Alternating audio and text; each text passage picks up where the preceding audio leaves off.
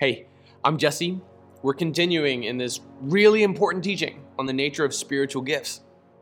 We at the Redemption Church are officially non denominational. We're indistinguishable from a Southern Baptist church in our confession of faith. In fact, that's where our statement of beliefs draws from. It's the Baptist Faith and Message 2000. However, I want to welcome you from the charismatic background to be a part of our church family. That we are also a continuationist church, meaning we believe that these gifts of the Spirit continue if you're not a part of a small group, you missed this from chapter 13. Famous passage, read at weddings all the time, not really about a husband and wife per se, but it is about the use of spiritual gifts in love. That as we use our spiritual gifts, there's this day coming when they'll no longer be necessary. Love never ends. That's chapter 13, verse 8. But as for prophecies, they will come to an end. As for tongues, they will cease. As for knowledge, it will come to an end. For we know in part, and we prophesy in part, but when the perfect comes, the partial will come to an end. When I was a child, I spoke like a child, I thought like a child, I reasoned like a child. When I became a man, I put childish things aside. For now we see only a reflection as in a mirror, but then face to face. Now I know in part, but then I will know fully as I am fully known. This is about the second coming of Christ. Who else could be referred to as the perfect one? Cessationists, meaning those who believe that the spiritual gifts, including tongues, have ceased, point to an era called the Apostolic Age, thinking about the deaths of the apostles, when Peter was crucified upside down, when Paul was possibly beheaded, when John finally died, even though uh, they tried the first time to execute him on Patmos, uh, and it didn't work. When the apostles finally kicked the apostolic bucket, that's when it's believed that these spiritual gifts came to an end. That's the cessationist view, as in the ceasing of the spiritual gifts.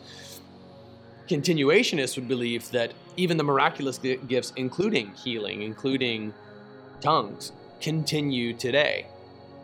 This is the operative text and the, the pivotal point is when the perfect comes, chapter 13, verse 10. Who else could be described as perfect but Christ? Right now, we see him as in a mirror dimly, but one day we'll see him face to face. Right now, it's like we're children, but then we'll be grown ups. Right now, we know him only as a reflection, but one day we'll be face to face with him. In chapter 15, you'll see this same teaching continue that we will one day be with the resurrected Christ, that we will be with him once more, and this apostolic age, as we call it, is not described biblically. It's, it's not talking about the, the coming of the day when Paul kicks the bucket or when Peter dies and when John dies and when Thomas is gone and when Andrew's nowhere to be found and Bartholomew has finally ended his ministry or fill in the blank. Like, it's about the coming of Christ, the resurrection of Jesus and his return to earth, that we see him face to face. That's when you no longer need the gift of tongues why were the languages instituted in the first place? See the Tower of Babel in Genesis chapter 6 and, uh, and thereafter, wherein the corruption of man and our depravity, our ability to collude in our depravity, allowed us to sin with unending descent into depravity. And then God confused man's speech, instituting the languages as a means of mitigating our ability to cooperate with one, one another in our shared depravity. But in when the perfect comes, the second coming of Christ, when we are united with Him forevermore in heaven, we no longer need tongues because we no longer need multiple languages. Even I don't believe we adorn gray smocks and abandon our cultural distinctives. I believe that all the nations bring their glory in, but we no longer need gifts like these because we have Christ. We no longer need any prophecy because we'll be in heaven forevermore. There's nothing else to foretell. It is perfection forevermore. We no longer need these spiritual gifts. There's no longer any knowledge because we now then know everything. We know everything that we need to know for, for all of eternity forevermore.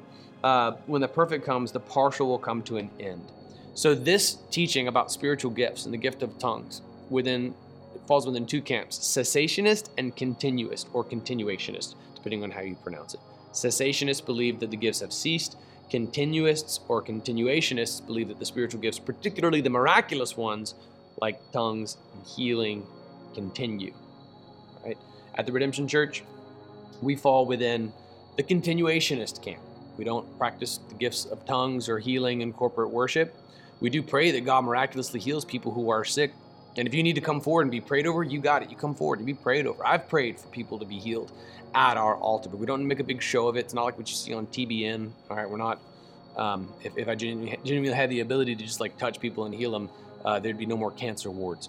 But instead, we do ask God for miraculous healing. We've seen God do some amazing stuff, but our faith is built not on these signs, not on these wonders. It's on Christ alone. We go book by book through His Word in expository fashion. We do believe that spiritual gifts continue until the coming of the perfect one, until the second coming of Christ, but we exercise those gifts within the clear guidelines provided by Scripture. Here's 1 Corinthians chapter 14, verse 7. Paul's continuing in this illustration about the continuation of the gifts, namely tongues. Even lifeless instruments that produce sounds, whether flute or harp, if they don't make a distinction in the notes, how will what is played on the flute or harp be recognized? In fact, if the bugle makes an unclear sound, who will prepare for battle? In the same way, unless you use your tongue for intelligible speech, how will what is spoken be known? For you will be speaking into the air. So he uses the illustration from music in the same way that if the bugle player doesn't give the proper command, then the troops won't know how to respond. You've heard the famous swing song, the Boogie Woogie Bugle Boy, Company B.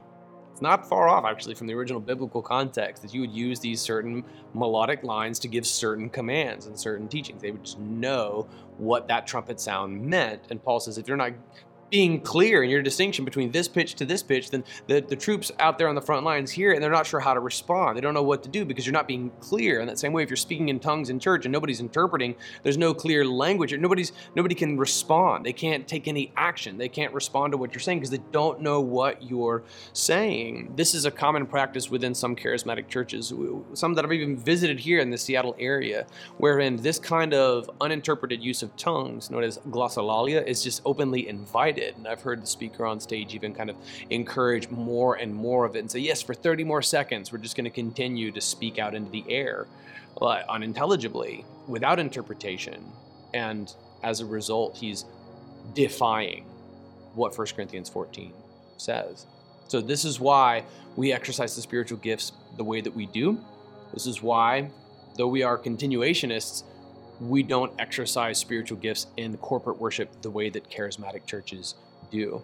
I want us to be able to preach like Baptists and worship like charismatics who believe 1 Corinthians 14.